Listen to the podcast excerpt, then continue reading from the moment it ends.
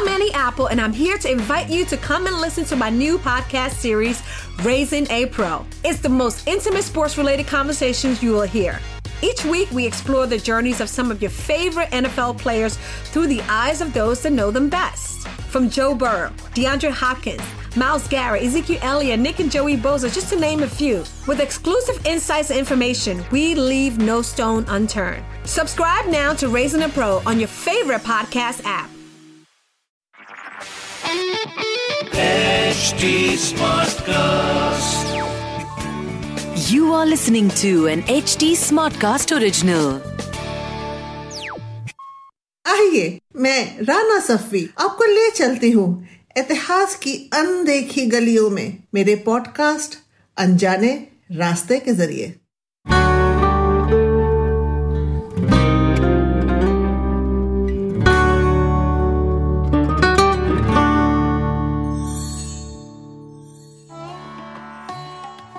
सत्रह अक्टूबर हर अलीगढ़ मुस्लिम यूनिवर्सिटी के तालिब इल्म के लिए खास होता है। इसको हम फाउंडर्स डे के नाम से मनाते हैं। ये दिन हमारे फाउंडर सर सैयद अहमद खान की योम पैदाइश है। जब मैं एम में पढ़ती थी, हम लोग सर सैयद हॉल के पास रात के खाने के लिए जाया करते थे। एक सेलिब्रेटरी डिनर होता था ये। अंधेरे में ज़्यादा कुछ तो समझ में नहीं आता था। सिर्फ़ उनकी कब्र दिखाई देती थी जिसपे हम लोग जाके फातिहा पढ़ते थे और उसके पास एक बड़ी सी मस्जिद। सच पूछिए तो मुझे सिर्फ़ उनके तालीम के सिलसिले में जो उन्होंने मेहनत की थी या उनका वही पहलू मुझे मालूम था। पर यह तो ख्याल गुमान में भी नहीं था कि जिस मस्जिद के पास हम बैठे हैं, उसका ताल्लुक ताजमहल से, शाहजहानाबाद यानी कि पुरानी दिल्ली से और मुगल बादशाहों से अठारह की जंग आज़ादी से हो सकता है। चलिए, तब आपको हम आज इसकी कहानी सुनाते हैं। ये तो जब मैंने इमारतों पे काम शुरू किया और किताबें लिखी तो पता चला कि सर सैयद अहमद खान ने दिल्ली पर एक किताब लिखी थी असारुसनादीद जिसके उन्होंने दो एडिशन छापे थे। और ये पहला एडिशन 1847 में आया था और दूसरा 1856 में। इसमें इन्होंने जंग आज़ादी से पहले की इमारतों की तफसील लिखी थी। आपको तो पता है कि अठारह सौ सतावन में जब पहली हिंदुस्तानी जंग आज़ादी हुई, उसके बाद इमारतों में काफ़ी फ़र्क आ गया था ख़ास तौर से दिल्ली की इमारतों में। उसके बाद मैंने असरुसनादीद का तर्जुमा किया उर्दू से अंग्रेज़ी में और उस वक़्त सारी इमारतों के बारे में मैंने जानकारी हासिल करने की कोशिश की। जो मौजूद है दिल्ली पे, उनमें मैं गई और उनके बारे में फिर मैंने अपडेट भी किया कि सर सैयद इस तरह से लिख रहे हैं और ये आज की इसकी मौजूदा हालात हैं। तभी मुझे पता चला कि एक दिल्ली की मस्जिद का ताल्लुक अलीगढ़ की जामा मस्जिद से है और मैंने तहकीकात शुरू की। अठारह हिंदुस्तान की तारीख में एक अहम मोड़ लेकर आई। पहली हिंदुस्तान की जंग आज़ादी हुई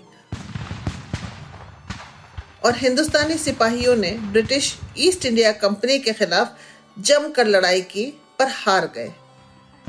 हिंदुस्तान एक ब्रिटिश कॉलोनी बन गया। मुगल बादशाह बहादुर शाह ज़फ़र को कैद किया गया, उन पर मुकदमा चला और उन्हें रंगून जिला वतन कर दिया गया एग्जाइल कर दिया गया, जहाँ पे उनका इंतकाल हुआ। दिल्ली मुगलों की दारुल हुकूमत थी। यहीं से जंग आज़ादी शुरू हुई थी। और उसके लिए अठारह गजब का साल था।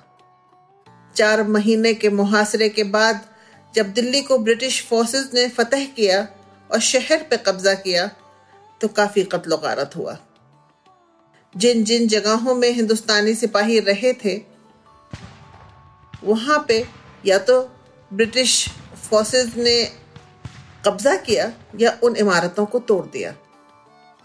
शाहजहानाबाद शहर में घर लुटे, लोग मारे गए और इमारतें टूटी।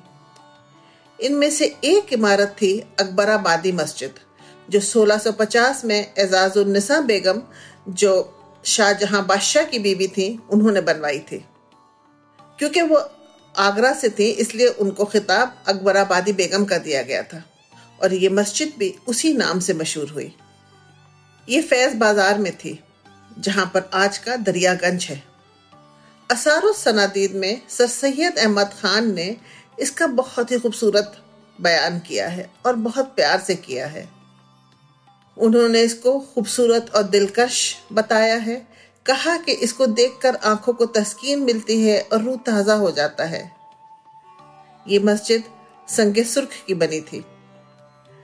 जैसे कि उस जमाने की मस्जिदें होती थी इसमें एक वसी सहन था, हौस था, बड़ा सा। बड़े बड़े तीन गुंबद, दो ऊँची बुलंद मीनारे और इसके फसाद में, यानी सामने में सात दरदार दरवाजे थे। पहली जंग आज़ादी में हिंदुस्तान सिपाही यहाँ रहे और उस गुस्से में जब शाहजहानाबाद पर कब्जा हो गया तो अंग्रेज़ फौजों ने इसको शहीद कर दिया। जब सर सैयद को पता चला तो कहते हैं कि वो बहुत अफसरदा हुए और रुहासे से हो गए और कहा, साहब, अंग्रेज़ों ने अकबराबादी मस्जिद को शहीद कर दिया। इस जगह बाद में एडवर्ड पार्क बना और आजकल सुभाष पार्क है।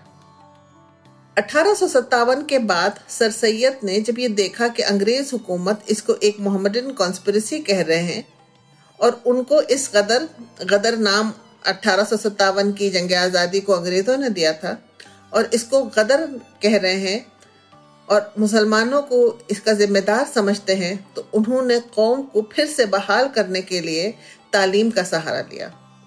उन्होंने मोहम्मदन एंग्लो ओरिएंटल कॉलेज बनाया, जो बाद में अलीगढ़ मुस्लिम यूनिवर्सिटी बना।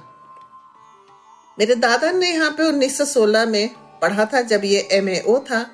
उन्होंने इंग्लिश में मास्टर्स किया था यहाँ से।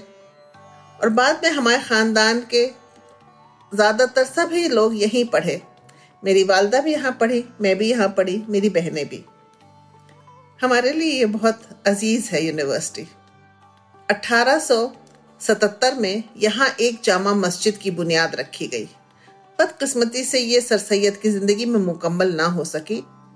उनके इंतकाल के बाद मुकम्मल हुई। 1915 में नवाब मोहम्मद इसाक खान की देखरेख में ये मुकम्मल हुई। इस मस्जिद की पेशानी पर अकबराबादी के इंस्क्रिप्शन लगे हुए हैं। इन पर कुरान की आयत, सूरह फज्र कंदा है और बकौल प्रोफेसर अली नदीम रिजावी के जो हिस्ट्री डिपार्टमेंट एएमयू के सबक चेयरमैन हैं, ये उसी उस्ताद अमानत खान की खुशनवीसी है, जिन्होंने ताजमहल और अकबर का मकबरा जो सिकंदरा में है पर कैलीग्राफिक पैनल्स बनाए थे।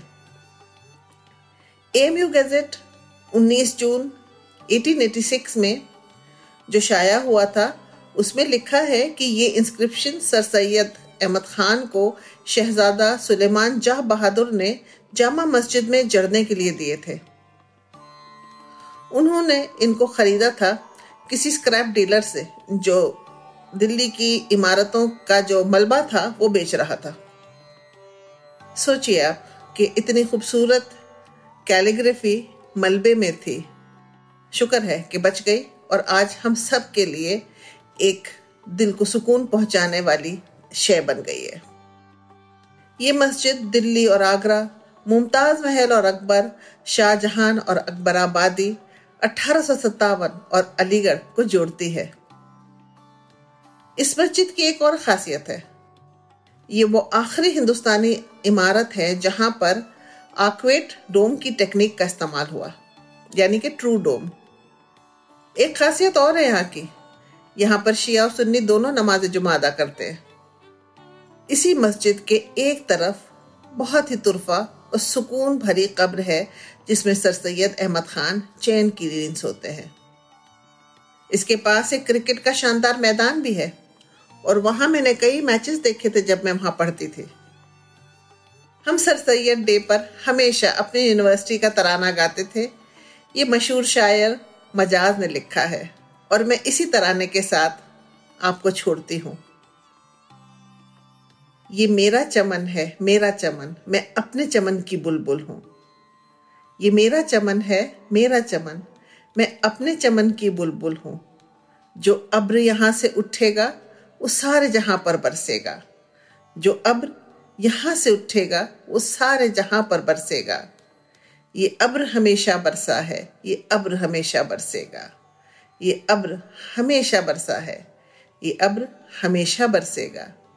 ये अब्र हमेशा बरसा है, ये अब हमेशा बरसेगा। बरसेगा बरसेगा बरसेगा।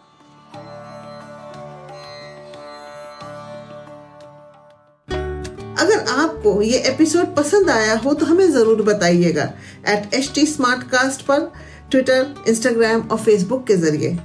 अगर आपको इस पॉडकास्ट पर इतिहास से जुड़ी कोई और कहानी सुननी हो तो आप मुझ तक पहुँच सकते हैं ट्विटर के ज़रिए at I M Rana Instagram पे एट राना सफ़ी और ऐसे और दिलचस्प पॉडकास्ट सुनने के लिए log on to W W W dot H T smartcast dot com